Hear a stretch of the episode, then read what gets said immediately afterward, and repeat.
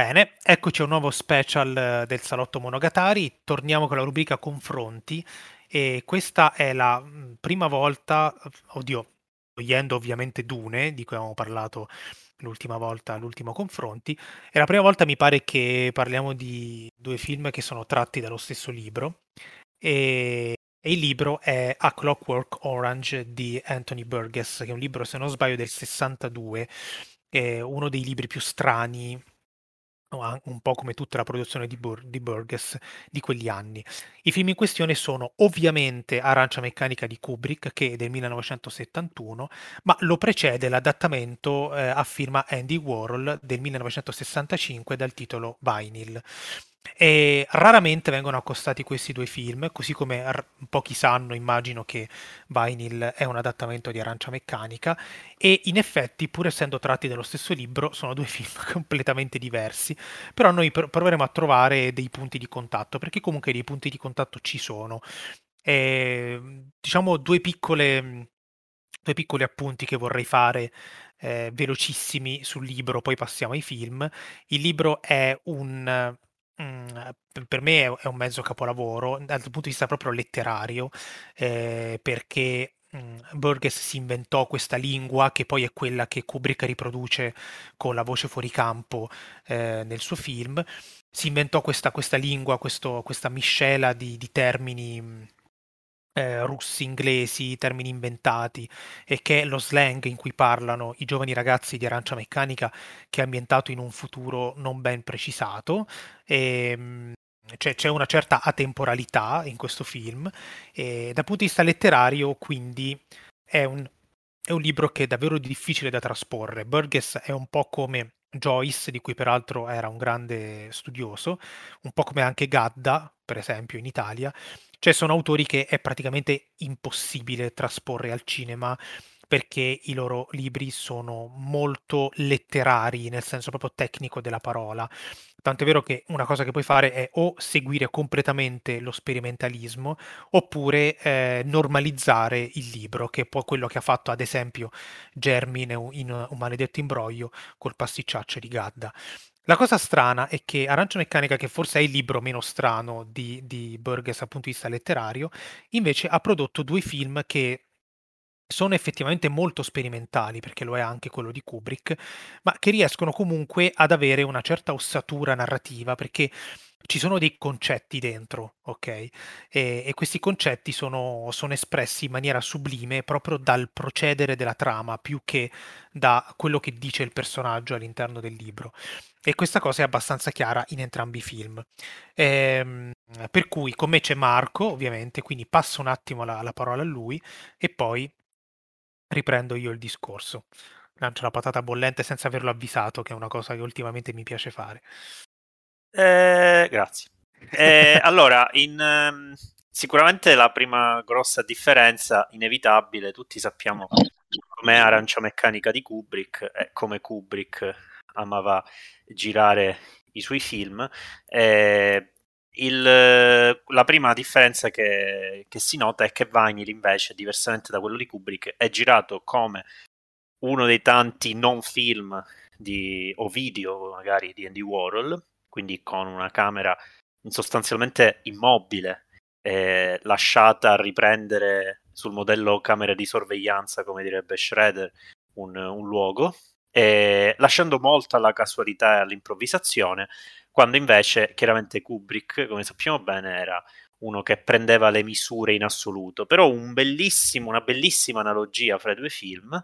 eh, è proprio come iniziano, perché entrambi iniziano dal, punto, dal, pri, dal primo piano eh, del protagonista e con, un, eh, con, uno zoom indietro. In realtà in Kubrick è un carrello, mentre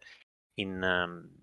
in Warhol è uno zoom. Però in ogni caso si tratta di un primo piano che poi lascia spazio alla scenografia. E manco a dirlo, eh, entrambi i film vivono delle loro scenografie. Eh, diciamo in termini estremamente diversi. È chiaro che quello di Kubrick sono scenografie futuristiche molto diverse fra loro e, e sempre inscatolate come avviene in Kubrick e come cercano di, evita- di, di imitare tutt'oggi un po' mo- molti, molti finti autori, no. E Kubrick in qualche modo ha questa ossessione che è tutta presa dal, dal cinema muto, e, che è una cosa che mi ossessiona particolarmente. Io credo che insomma, Kubrick potesse nascere saltando tutto quel, quel pezzo di cinema che, eh, che avviene subito dopo eh, l'introduzione del suono. Lui pot- sono immagini del cinema muto che lui riprende, europeo soprattutto, che lui riprende e rimette nei suoi film. È il, ehm, e appunto questa enorme varietà di, di scenografia in arancia meccanica dava anche l'idea di questo mondo in cui eh, i divari sociali erano eh, impressionanti, specialmente quando si vedono gli esterni, gli esterni completamente degradati, desertici, eh, poco curati, e poi ci sono questi interni eh, luccicanti, inquietanti, allucinati. qui, diciamo, come, come avviene sempre nei film di Warhol, sì, siamo dentro un posto che è la factory, però in realtà non siamo da nessuna parte, siamo in un luogo assolutamente eh, fuori dalla realtà, eh, che è il più gran bel, una delle più grandi belle contraddizioni dei video di, di Warhol, che sono completamente, cioè la sensazione è proprio che la camera si sta appoggiata lì e, e come va va, e invece... Eh, l'estrema, l'estrema casualità degli eventi restituisce invece un enigma totalmente irrisolvibile eh, che eh, in realtà è ottenuto in maniere con, una, con uno stesso artifizio se vogliamo. Kubrick riempie di dettagli le sue immagini eh, una bellissima sequenza del, del trisom in arancia meccanico comunque nella descrizione della stanza di, di Alex e ci sono tutti i zoom sugli oggetti, sui dettagli, è una cosa che a lui tiene tanto e ne deriva una, un quadro espressionistico, se vogliamo, sempre per tornare ai muti. In, uh, in Vinyl di Warhol effettivamente abbiamo pure un'immagine piena, è effettivamente sovraccarica, tanto da non riuscire a star dentro la sua stessa, eh, la, la stessa, una sola inquadratura. Ci sono azioni che vengono compiute ai margini dell'immagine, di cui vediamo l'inizio e non la fine, personaggi che si muovono per motivi oscuri, si capisce che c'è evidentemente un fuoricampo, specialmente la sorgente del suono, che è misteriosa. È stranissimo quando c'è la cura Lodovico, come in realtà non vediamo nessunissima delle immagini che vengono descritte da Alex in vinyl, quando invece in Kubrick la vediamo. Anzi, Kubrick la basa su un classicissimo ma stupendo campo contro campo, o meglio, eh, soggettiva, e, mentre in vinyl questa cosa non esiste e lui guarda nella direzione di una tortura che viene elaborata nelle, diciamo quasi nelle, nelle quinte dell'immagine eh, ai danni di una sua vittima. Quindi lui prima si procura una vittima, comincia a torturarla, poi comincia a raccontare in qualche modo la storia del film. Sembrano tutti attori che volutamente, chiaramente, improvvisano la loro parte e, e lui si dimentica un po' di quello che succede dietro, ma, questo, ma il, il, tizio, tranne proprio nella fine, finale finale, viene torturato per tutta la durata del, del, film. E quindi c'è un po' questo, questo capovolgimento molto bello e che eh, Warhol riesce a ottenere con una singola inquadratura, e cioè lui che si ritrova a fare la cura a Lodovico, descrive un sacco di situazioni, in realtà sta guardando nella direzione di questa tortura che lui stesso ha iniziato. È sempre nella, sulla serie dei dettagli espressionistici che secondo me condividono i film, qui l'utilizzo del, della, dell'icona waroliana di Eddie Sedgwick, che è, è un oggetto nel film, viene posata su una, su una cassapanca sulla destra dell'immagine, è, è, è divertentissimo come eh, interagisce con gli oggetti di scena e con, e con, le cose. A un certo punto fa cadere per sbaglio la borsa del dottore, quindi la rimette senza farsi notare, è divertentissimo, anche perché il film è, è molto ironico, è molto eh, tra virgolette in senso ottimo, depravato come film, però è molto comico, cioè mi sono proprio divertito e soprattutto tutta questa quantità di dettagli così importante eh, perché dà un po' l'idea appunto della, eh, in parte della depravazione, in parte del gioco che si instaura con lo spettatore, che è uno spettatore costretto a stare in un punto di vista apparentemente casuale, quindi deve vivere un po' con questo, con questo problema effettivo, quando invece in Kubrick è sempre eh, in un luogo allucinato, ma al centro, quindi sono al solito due scelte opposte che alla fine si rincontrano. E, insomma, tutta questa eh, scelta qui eh, rende chiaro in entrambi i film che i palcoscenici che si vengono a creare sono palcoscenici enormemente cinematografici e soprattutto che appunto nonostante Vinyl sembri quasi una recitina fatta a teatro, tra l'altro questa cosa mi piace tanto perché mi richiama a, diciamo, a tutto un cinema che diciamo, mi ritrovo a indagare di recente, che è un cinema di, di tipo quasi ludico, non videoludico, ludico, cioè quello che mette in scena la, la, la stessa, eh, la recita, il carattere eh, in, di, di, improvvisazione, quindi eh, si deve sentire che una recita, la recita fa parte del racconto, non è una questione metatestuale, è proprio una questione di, di, di, cos'è, eh, di cos'è che interessa la messa in scena. Ecco, entrambi i film creano dei palchi, però non sono affatto film teatrali, sono film cinematografici e vivono di tutti i loro dettagli, che siano eh, sottolineati in Kubrick o che siano apparentemente casuali eh, e pop in, in Warhol. Tra l'altro faccio notare che in realtà eh, questo per molti aspetti anche il film uno dei film meno pop in realtà di Warhol perché esteticamente eh, richiama eh, tantissimo il sadomaso, anzi spesso viene citato come film simbolo insieme a Scorpio Rising di Kenneth Anger, simbolo di, di, dell'estetica BDSM e ehm, questa fortissima presenza dell'ironia che diceva Marco è una perfetta analogia tra i due film. Arancia Meccanica di Kubrick è un film potentemente ironico e pieno di gag, una cosa eh, della quale si dimenticano Vero. tutti. Eh, a partire anche gag, certe volte anche gag basiche, tipo eh, il, um, il, tutore di Alex che beve l'acqua per sbaglio dal bicchiere con la dentiera della madre, cioè, capito? Queste, queste gag abbastanza, abbastanza buffe e lo stesso personaggio di Alex sembra un folletto ironico che guarda con distacco eh, satirico eh, tutto il mondo intorno e cerca di adattarsi a seconda delle situazioni. E l'ironia di Warhol è dovuta anche a quella che Marco diceva, anche la, la saturazione dell'inquadratura, che è uno degli elementi più interessanti perché sembra che tutto si svolga fuori campo le proiezioni dei film, a un certo punto anche la tortura, per non parlare poi del fatto che eh, è in un certo senso è tutto eh, intradiegetico perché la musica era chiaramente messa lì sul luogo. I titoli di testa e di coda sono recitati da una voce, probabilmente quella dello sceneggiatore Ronald Tavel. E, ehm,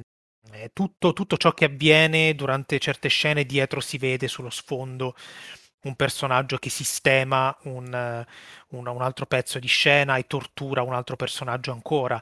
altri che passano dietro e vengono inghiottiti dallo sfondo. Eddie Sedgwick, che diceva Marco è messa lì come un oggetto sul baule, eh, da quello che so non era neanche prevista nel film, letteralmente la buttò nell'inquadratura Warhol appena iniziato il film. Eh, per cui è tutto, è, sembra che si svolga tutto fuori campo, in un certo senso, ma il fuori campo è assente, cioè l'inquadratura cerca di di raccogliere il più possibile. Certe volte gli sfugge qualcosa di mano, c'è un momento in cui eh, Alex torturato, che poi si chiama Victor nel film di Warhol, torturato sulla sedia, esce un po' fuori dall'inquadratura e vediamo una manina da sotto che intima gli attori di spostarsi un pochino più centrali, che è la manina o dell'operatore o di Warhol, questo non sappiamo. Eh, per cui questo, questo l'ironia è un altro degli elementi che, che, unisce i due film. L'altro elemento, secondo me, molto importante è il ruolo della musica. Ovviamente tutta la filmografia di Kubrick sappiamo che eh, dà un'importanza predominante alla musica, cioè la musica ha una funzione narrativa nei film di Kubrick. In Arancia Meccanica questo è particolarmente vero perché c'è un dialogo evidentissimo tra la musica e i personaggi. La musica che noi sentiamo è anche la musica che Alex sente e che ad Alex piace. E come sappiamo, durante la scena della tortura, lui non solo viene eh, inibito alla violenza, eh, ma si trova anche a essere disgustato dalla nona di Beethoven, che era la sua sinfonia preferita. Per cui eh, una delle cose, uno degli elementi che eh, Kubrick, che era un regista, nonostante l'uso potente della voce fuori campo in qui, qui in Barry Lyndon, anche altrove, era un regista molto poco didascalico. Quello che noi, noi riusciamo a capire, l'assenza di scelta tragica nel personaggio di Alex, passando attraverso la musica, eh, perché lui non solo non sceglie di diventare buono, tra virgolette, ma in più eh, non riesce neanche più ad ascoltare la musica che gli piace. Anche Warhol utilizza la musica e la danza come un elemento per far capire la trasformazione di Victor. E la, scena, la scena più forte prima della tortura è quella in cui eh, Gerard Malanga, che è l'attore, uno, una delle icone di Warhol che interpreta Victor, eh, balla scompostamente. Questa scena molto simpatica, eh, balla sulle note di non mi ricordo neanche quale pezzo, sinceramente. Eh, ok. E, ehm, e questo, questa danza è una danza liberatoria, perché lui fino a poco prima aveva proclamato la sua anarchia, la sua volontà di fare del male, eh, quindi è, ha fatto quasi de, delle, delle, esclamazioni programmatiche e la, la musica e la danza sottolineano questo momento, per cui è molto forte questa scena. Bene, nella, nel finale, dopo che c'è stato l'unico cambio di inquadratura nel film, se si eccettuano dei cambi dovuti, credo, alla, alla fine del rullo, ok? Sì, sì, ci sono dei, eh, ci sono... dei jump cut involontari dovuti Esatto, esatto. E, ehm, nel, nel, cambio di inquadratura finale, in cui eh, si torna sul volto sfigurato di Victor, nel senso che ha addosso una di quelle maschere che si usano eh, nel bondage, quindi non lo vediamo in volto. Quando lo liberano da quella maschera e fanno partire la musica e tutti ballano, lui fa fatica a ballare, è diventato quasi uno zombie, anche se piano piano sembra riprendersi. E c'è questa scena in cui appunto la, la macchina da presa, avendo zoomato molto stretto, eh, prima era una specie di campo totale, poi alla fine eh, entra dentro ai corpi che ballano, quindi diventa una scena ancora più confusa. Eh, ed è una scena in cui mh, eh, Victor sembra piano piano liberarsi e lo fa attraverso la danza, però anche lì appunto sembra che lui sia, eh, sia ormai sottomesso. Eh, per cui anche questo tra l'altro è una leggera analogia col finale di, di, di, Kubrick, perché anche lì la scena finale è un po' una specie di mezza orgia fantasiosa, che è quello che si immagina Alex nel letto di ospedale. Per cui anche qui il ruolo della musica e, e della danza, anche i Warhol, eh, è un modo per, eh, con, con il quale i due registi eh, parlano di quella che è la, la trasformazione di, di, Alex barra Victor. E, ehm, secondo me un altro elemento, poi ripasso a Marco, è anche il, l'omosessualità. Eh, nel senso che tralascio Vinyl perché Vinyl è chiaramente un film dalle, dalle forti impronta, dalla forte impronta omoerotica come ho detto, Eddie Sedgwick non era neanche previsto che, ci, che fosse nel film e, ed è l'unica, eh, l'unica, attrice, l'unica presenza femminile. Per il resto è un, uh, all, un cast tutto maschile e, e il, la tortura è una tortura sadomaso, con attrezzi sadomaso tra due uomini e, ed è appunto quasi, in realtà sembra quasi una conversione di Victor all'omosessualità in un certo senso. Col, col, questo, questo, è parecchio dissacratorio e faceva comunque parte dell'estetica della Factory, non solo di Warhol. E quindi so, c'è questo elemento omerotico è molto evidente. Però io ho sempre pensato, fin da piccolino, quando vedevo il film di Kubrick, che ci fossero degli elementi omerotici, non so come la vede Marco, anche lì, in alcune scene. Eh, una delle scene più evidenti, secondo me, è quella del tutore di Alex che eh, gli tocca il pacco, anche se lo fa in maniera violenta, però insomma è una scena in cui Alex è in mutande, lui lo fa stendere sul letto, lo avvicina, è molto languido nei suoi confronti. E, ehm, mh, ci, sono, ci, sono, qua e là dei momenti, oppure in prigione eh, Alex fa da aiuta il prete, no? eh, con, con, le prediche e c'è in prima fila questo detenuto che gli lancia dei, dei bacetti, molto insistente questa cosa, e poi c'è il primo piano della guardia. Questa guardia dalle fattezze un po' nazi, perché ha il baffetto alla Chaplin Hitler, e questa guardia un po' imbarazzata, eh, perché però sembra lasciar correre questo momento omoerotico. Eh, per cui insomma c'è, c'è, questo elemento sessuale molto, molto spiccato che chiaramente in... Eh, in Warhol ha una tendenza eh, sadomasochista perché ci sono queste, c'è quel tipo di estetica, c'è quell'attrezzatura lì. Eh, in Kubrick invece non ha una tendenza ben precisa, secondo me, perché il film esteticamente è davvero alieno, cioè quando uscì all'epoca immagino fosse scioccante quasi più a livello estetico che a livello di violenza. Eh, quindi, eh, insomma, però c- ci sono questi elementi, per esempio un'altra cosa è la, statue- la statuetta nuda del Cristo con il primo piano della, dell'Epudenda, ok, che c'è sulla scrivania di, di Alex in Kubrick. Eh, tra l'altro immagine cristologica un po' anche in Vinyl, c'è una cosa del genere con Victor quando viene liberato che quasi si china, guarda in cielo, sembra quasi un Cristo in croce anche lui. E, ehm, per cui insomma diciamo la musica è come dicevo l'elemento anche eh, omoerotico e, e il modo in cui queste cose fanno trapelare il messaggio, perché comunque il messaggio dei due film è lo stesso del libro, eh, che è quello della, della, sottrazione della libertà, del libero arbitrio da parte di una, un'autorità. Eh, nel caso di Warhol è molto schematico perché c'è il poliziotto e il medico, quindi proprio più chiaro di così. Nel caso di Kubrick le cose sono un attimino più complesse, ovviamente. Eh, in Kubrick in generale c'è un una, una, violen- una violenza sessuale fra gli uomini.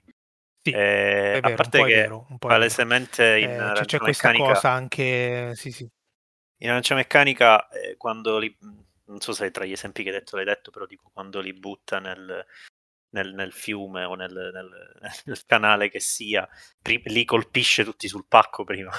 ma Vero, bravo, bravo, bravo, assolutamente sì. sì, ma anche in Full Metal Jacket ci sono cose del genere. Per cui, come dire, è sempre... Eh, poi nella guerra lui parla parecchio di, di, macismo, ovviamente, di queste cose, quindi là trova un territorio assolutamente eh, potente, ma fin dall'inizio, già in Fear and Desire, la presenza unica femminile in mezzo ai soldati, in qualche modo,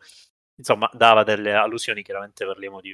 un anno diverso. Comunque è una cosa che eh, in Kubrick, in Kubrick c'è, anche volendo anche il dialogo Jack Nicholson e Fantasma in Shining ha un po' eh, una tensione quasi erotica dentro quei bagni. Insomma, è, è, un pochino, è un pochino ambiguo su questo. È vero che però poi, diciamo, tutti gli eventi fondamentali eh, di copulazione avvengono fra Alex e ragazze, a partire dal,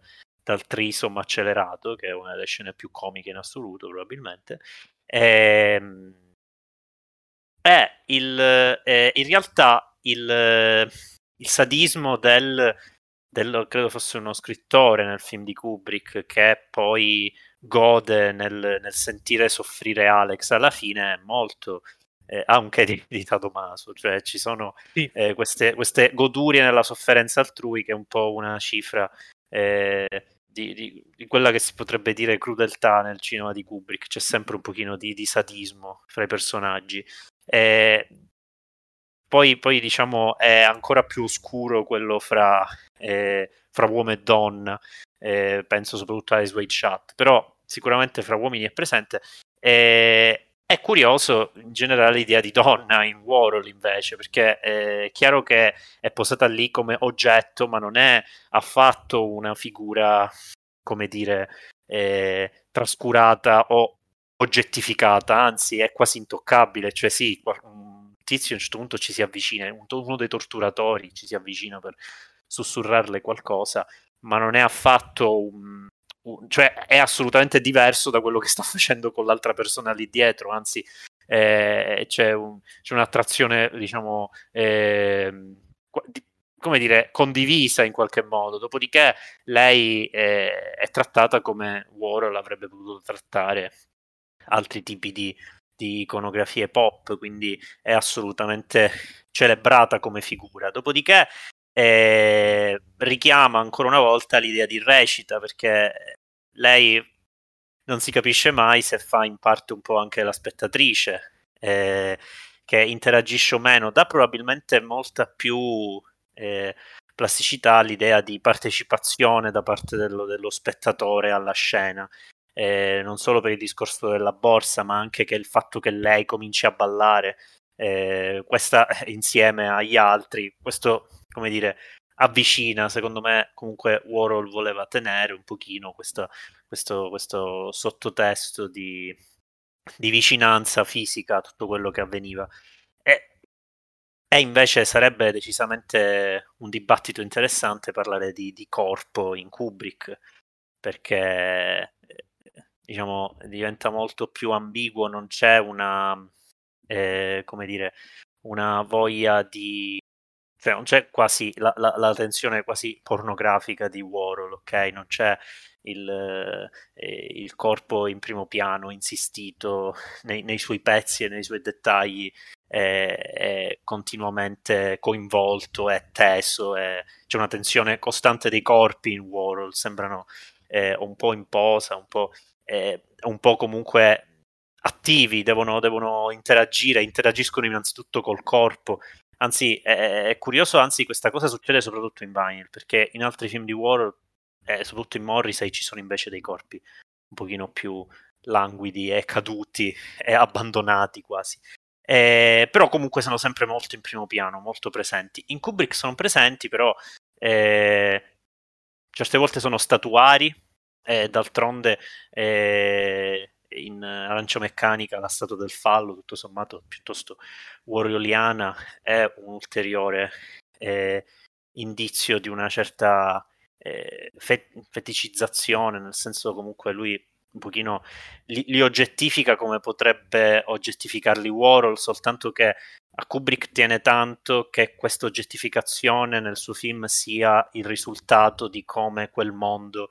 vede poi i corpi e la sessualità, quindi è un'idea eh, di, apparente, di, apparente libertà, che si respira anche un po' questo nel film di, di Kubrick, eh, cioè il fatto che ci sono ancora delle modalità nelle interazioni fra, fra i sessi, fra le persone, fra i corpi, eh, molto, molto limitate, nonostante si, si professi una certa una certa libertà, la facilità con cui Alex approccia le ragazze o semplicemente appunto la statua del fallo nella, nella casa, eh, insomma i vestiti, insomma c'è questa cosa, questa apparente libertà, però in realtà sono tutti molto intrappolati, inscatolati al solito. Ehm, c'è una frustrazione, un po' la frustrazione di, di, eh, anche di, di Tom Cruise in Ice Wide Shut, c'è qualcosa che non, non riesce a, a, fare i conti completamente con questa libertà, non è una libertà coerente, tant'è che poi il film parla di annulli, annullamento di, di libertà. Eh, in Warhol invece è interessante un po' per lo stesso motivo, ma in contesti completamente diversi. Warhol non tiene affatto a fare ovviamente un'immersione in un contesto e quindi non, non tiene che quello che si veda sia dovuto al fatto che nella storia che viene raccontata c'è un mondo che vede le cose in un certo modo.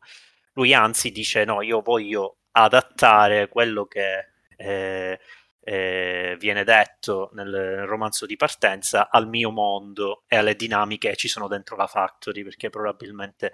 diciamo erano sempre, eh, erano sempre dinamiche molto interne, molto autoreferenziali. E quindi eh, quindi il, il, modo in cui interagiscono i corpi è quello della factory, quindi sì, c'è questa, questa idea di libertà, allo stesso tempo è un'idea un po' maledettistica, eh, flirta con, con, le droghe, con la morte. Io non so, a un certo punto eh, tra le torture si vede pure viene tirata fuori una siringa, quindi probabilmente qualcuno, a qualcuno gli è scappata anche la dose. Quindi, eh, come dire, si capisce loro stessi, secondo me gli attori non erano proprio freschi freschi e pulitissimi mentre giravano il film. Quindi, comunque, eh, esatto, per cui anche lì è interessante questa tensione che c'è fra la libertà eh, di questi personaggi, inevitabilmente la libertà di, di, dell'immagine che tiene dentro di sé questi, questi momenti paralleli eh, tanto da diventare eh, pezzata, cioè è bellissima, a me continua a piacere tanto quello che ho detto prima, cioè il fatto che la tortura poi diventi un'altra cosa andando avanti col film e, e quindi assumi un carattere quasi simbolico, quando invece era partita come un evento concreto in primo piano nel film, quindi è molto bello come si trasfigura questo, questo, queste, parti, queste parti dell'immagine, si trasfigura tanto, e si perde anche, cioè la linearità narrativa c'è sempre, la linearità però allo stesso tempo viene molto modellata, qui è in questo senso un'immagine molto libera, allo stesso tempo anche lui però in scatole in qualche modo perché certe cose risultano un po' frustrate. Quindi io ci vedo tanto quello che è nella factory di Warhol la contraddizione di partenza, di ritenersi liberi perché si è promiscui ed essere schiavi di quella promiscuità. Insomma, c'è sempre un po' questo dilemma. E in Kubrick c'è, c'è sempre parecchio. Verissimo. Quindi ritengo che appunto questo sia un punto di contatto forte. È molto, no, molto attuale, tra l'altro. Molto attuale. No, non solo, ma eh, da questo punto di vista l'analogia tra i due autori è davvero molto più forte di quanto si pensi. Eh, perché allora po- pochi considerano il notevole livello di improvvisazione che spesso aveva il cinema di Kubrick all'interno di regole mh, precise, ben scritte. Uno degli esempi più, ma- più eclatanti è il finale di Full Metal Jacket che fu letteralmente deciso insieme agli altri attori il giorno delle riprese, eh, perché Kubrick era indeciso su molte cose. E quindi Kubrick cosa faceva? Faceva una cosa molto warholiana, dava, delle, dava un rigore, un rigore formale, tecnico, ben preciso a, agli attori e però lasciava sempre dei margini di manovra. Ne ha lasciati molti a Jack Nicholson, ne lasciò molti a Marco McDowell, eccetera, eccetera. E Warhol questa cosa è ancora più evidente, anzi in Warhol quello che emerge è il lato di improvvisazione e libertà, ma è sempre fortemente costretta entro la sua visione, i limiti che lui vuole dare al quadro. E, ehm, che erano sempre un po' imposti. Eh, ho letto qua e là il modo in cui è stato fatto Vinyl e c'erano vari cervelli all'opera, lo sceneggiatore, eccetera, eccetera, e, ed è stato per tutti molto frustrante perché Warhol diceva un po' a tutti fate come vi pare, però poi alla fine eh, lui direzionava il film in modo che venisse fuori esattamente quello che lui intendeva e poi all'interno di, della scatola che lui intendeva uno aveva una certa libertà di movimento. Per quanto riguarda Eddie Sedgwick, eh, faccio notare, in base a, anche a quello che hai detto tu, spettatrice, eccetera, c'è un'ipotesi molto accreditata eh, che è quella per cui la Sedgwick fosse un po' l'alter ego di Warhol. Perché? Eh, perché lei veniva definita così, eh, veniva vista così anche dagli altri membri della Factory. Loro si assomigliavano molto, lei sembrava un po' la sua figlia. erano molto legati, esteticamente anche nei modi di fare erano molto simili e, e, quindi la presenza della Sedgwick nei film di Warhol di quegli anni è spesso interpretata come la presenza di Warhol all'interno dell'inquadratura, quindi una presenza che sia attiva che passiva in un certo senso, no? E, ehm, eh, per quanto riguarda sì, il, invece i corpi, la questione dei corpi è molto interessante eh, perché eh, io da, da, da, un certo punto di vista ritengo che ci sia eh, molta più sessualità in Kubrick che in Warhol. Warhol è un autore molto algido, Vinyl forse fa parzialmente eccezione, però anche solo guardando Blue Movie, che sarebbe il film porno di Warhol, è un porno privo di erotismo praticamente. Eh, in Kubrick c'è questa ambiguità effettivamente. Eh, non, ci sono alcuni film che sono più freddi e altri invece che sono più caldi dal punto di vista della rappresentazione del corpo. E Arancia Meccanica è uno di quelli che è difficile da classificare perché ci si muove spesso tra una forte soggettività, comunque c'è forte il punto di vista di Alex, e un'oggettificazione altrui, specialmente del corpo femminile. Quindi ci si muove in quest'ottica. E a proposito di questo, vorrei capire eh, anche cosa ne pensa Marco su quello, quello, che è un po' il tema centrale di, del, di Arancia Meccanica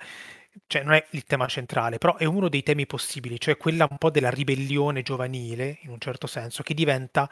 criminalità, ok? E qual è il punto di vista dei, di due registi su questo tema, eh, perché a me sembra che questa sia un'altra analogia, cioè c'è una, una giusta forma di distacco che dal punto di vista di Warhol è un distacco innanzitutto formale. Warhol aveva un distacco nei confronti di qualunque soggetto dei suoi lavori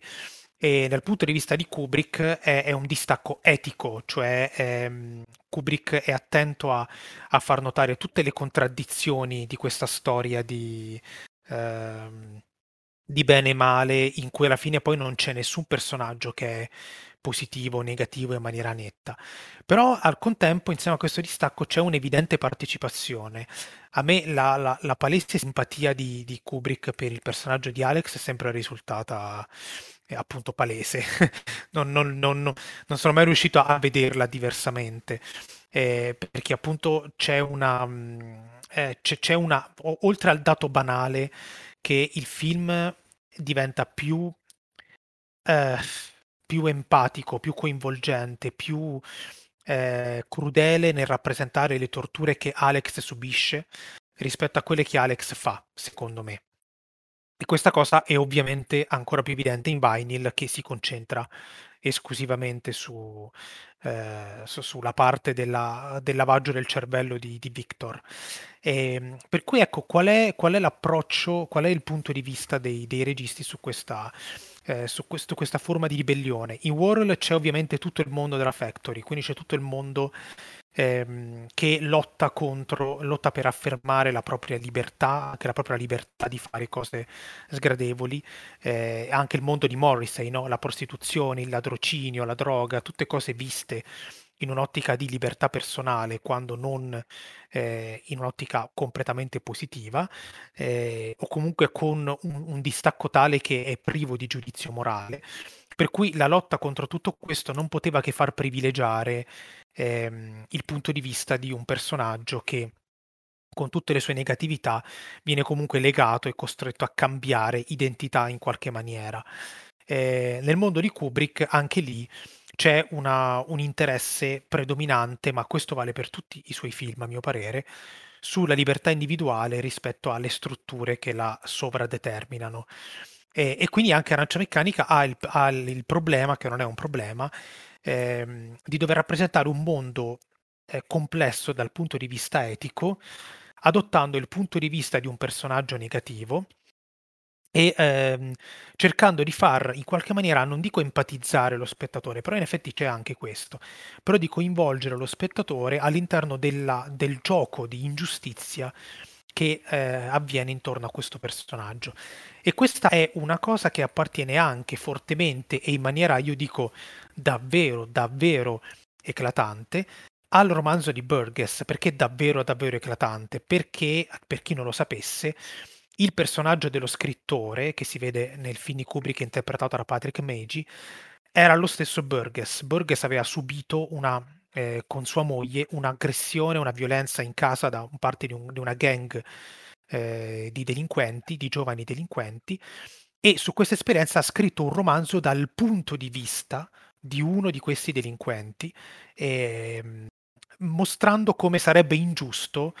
eh, comportarsi nei suoi confronti come si comporterebbe uno Stato di polizia. È, è, un, è un, salto etico, se ci pensate, veramente eclatante, cioè, è, è, un, è, un, modo lucidissimo, razionalismo di affrontare un, una disgrazia personale. Per cui questa, questa, cosa che appartiene al libro, secondo me, trapela poi alla fine anche nei due film e, e, e dà un occhio per niente indulgente, però comprensivo nei confronti di una determinata vicenda umana e rispe- di, di, libertà individuale per quanto dagli esiti nefasti, rispetto invece a quella che è la, la, la costrizione, eh, che nel caso di, di Warhol è una costrizione eh, proprio sessuale, sadomasochista, cinture, eccetera, eccetera. Nel caso di Kubrick è una costrizione visiva, soprattutto gli occhi tenuti spalancati e costretti a vedere dei film eh, pedagogici, ecco, non proprio pedagogici nel senso che intenderemo noi, però ecco. Non so Marco come la vede questa cosa. È in realtà un po' quello che, che avevo detto prima, cioè il fatto che in entrambi i film si parli di libertà nei termini, nel caso di Arancia Meccanica, della, di una libertà sessuale in un futuro che non, non, non sa convivere con questa libertà, forse probabilmente perché è l'uomo stesso che non, non sa convivere con questa libertà, e in Warhol invece è la libertà della factory. Quindi diciamo sì, è l'analogia che avevo trovato prima, quindi mi ritrovo assolutamente, mm-hmm. assolutamente d'accordo. Soltanto magari ecco aggiungiamo questa cosa, cioè il fatto che c'è di base un grosso, eh, un grosso pessimismo rispetto alla, alle possibilità dell'uomo di vivere con questa libertà, perché se da un lato eh, è chiaro che Alex risulti o Victor risultino in qualche modo eh, simpatici ai, ai, loro registi, in realtà poi eh, diciamo si fa il punto della cosa perché è vero che eh, eh è molto eh, c'è questa idea un po' eh, come dire pasoliniana l'apparente libertà che in realtà si affianca con l'accrescersi del potere e il modo in cui il potere riesce a esercitare i suoi i suoi dettami su tutti gli altri. E nel caso di Arancia Meccanica è realmente il carattere distopico del film, molto più del, del mondo degradato e della, della violenza diffusa, è proprio eh, il fatto che il, il potere vanti una, un'evoluzione di questo genere riuscirà a cambiare l'identità delle persone. E in, eh, in Warhol, secondo me, questa cosa è appunto dettata da quello che ho detto prima, cioè che eh, il, cioè il fatto che si intraveda a un certo punto questa siringa e comunque ci siano anche riferimenti all'assunzione di droghe come è inevitabile in qualsiasi cosa che la Factory abbia prodotto probabilmente. E, Cedric ecco, sarebbe morta di overdose pochi anni ecco, dopo, tra l'altro, se non appunto. sbaglio. Per cui, come dire, è, è la messa in scena consapevole del fatto che tutta quella libertà eh, non, non, va limitata perché non va limitata, però conduce facilmente all'autodistruzione, quindi c'è di base Vero. entrambi una certa, direi quasi, quasi no, nichilismo non lo so perché non si sta parlando troppo di, di, di, di aspetti eh, metafisici, qua si parla proprio di etica, del fatto che eh, la libertà non è, non è misurabile e non è misurabile quello che permette di fare alle persone, per cui alla fine è tutto, è tutto da misurare sul, sulle, sulle singole identità. Eh, in ogni caso, certamente eh, entrambi, entrambi i film sono film estremi, quindi in entrambi i film i personaggi assumono dei ruoli. In realtà eh, non è mai didascalico Kubrick perché è allucinato, però di base eh, i, suoi, i personaggi nei suoi film hanno dei ruoli ben precisi. Eh, tant'è che appunto l'allusione cristologica è assolutamente azzeccata, non ci sono troppe eh, ambiguità su, sul, sull'evoluzione delle, delle, delle, possibilità di Alex, del personaggio di Alex, così come non ci sono ambiguità sulla, sulla eh, violenza che ha lo scrittore poi ai danni di Alex quando, quando se la gode, che è una delle immagini più terrificanti di Kubrick probabilmente. Per cui... Eh, come dire, in entrambi io ritengo che succeda, succeda quello che dici tu rispetto a, al fatto che in Vinyl ci siano il dottore e il, e, e il cos'è il, il, poliziotto, insomma, poliziotto, eh, ci sono, sì. esatto, ci sono questi ruoli ben definiti. In realtà anche in Kubrick ci sono, spesso ci sono nei, nei, nei suoi film, però appunto, eh, come dire, riesce a,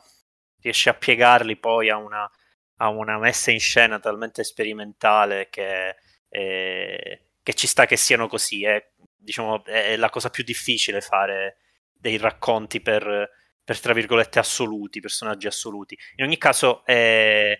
è ulteriormente curioso che si debba parlare di libertà e identità proprio in questi schemi qua. E, e quindi è un altro indizio che si tratti di un, un, paradosso, cioè sì, dobbiamo tutelare la libertà e l'identità, eh, ci dobbiamo tenere quindi anche la buona dose di male che, che, che c'è nell'essere umano. Sì. Ecco, infatti per concludere, secondo me la si può mettere così. Se noi vogliamo interpretare il finale di Vinyl, che è più ambiguo rispetto a quello kubrickiano, eh, come un... Ecco, tu hai parlato di autodistruzione perché c'è la droga, eccetera. Io ho parlato anche del fatto della differenza tra le due danze, la danza iniziale eh, liberatoria di, di, Victor e invece quella finale in cui sembra quasi un po' uno zombie, quindi come se lui fosse rimasto sottomesso. eh, sottomesso al lavaggio del cervello. Invece nel finale di Kubrick Alex guarisce, no? l'ultima frase è proprio ah io sono guarito. Ecco, questi sono i due finali possibili di questa triste vicenda. O Victor rimane un burattino nelle mani dello Stato, eh, visione assolutamente negativa, o eh, Alex guarisce e torna a essere un criminale, visione altrettanto negativa, cioè non c'è scampo praticamente. E lo stesso Burgess, ricordo bene, scrisse due finali diversi per il libro e fu tutta la vita indeciso su quale mettere, tant'è vero che adesso viene pubblicato col doppio finale quasi sempre, eh, perché appunto non, ehm, non è, non è è come se lui avesse creato una specie di, anzi, un esperimento mentale di quelli che si fanno nelle discussioni etiche in filosofia, un esperimento mentale che contiene un meccanismo che rende praticam- lo rende praticamente irrisolvibile paradossale fino alla fine. Qualunque strada tu scelga per risolvere l'esperimento mentale, ehm, o stai eh, in qualche maniera lasciando libero corso alla criminalità o stai limitando la libertà. Cioè in entrambi i casi c'è un trade-off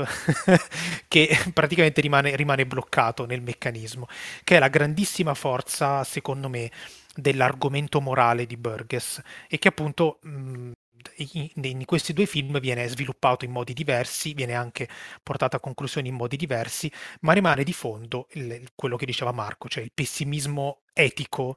eh, nei confronti sia dell'individuo che della società. Bye.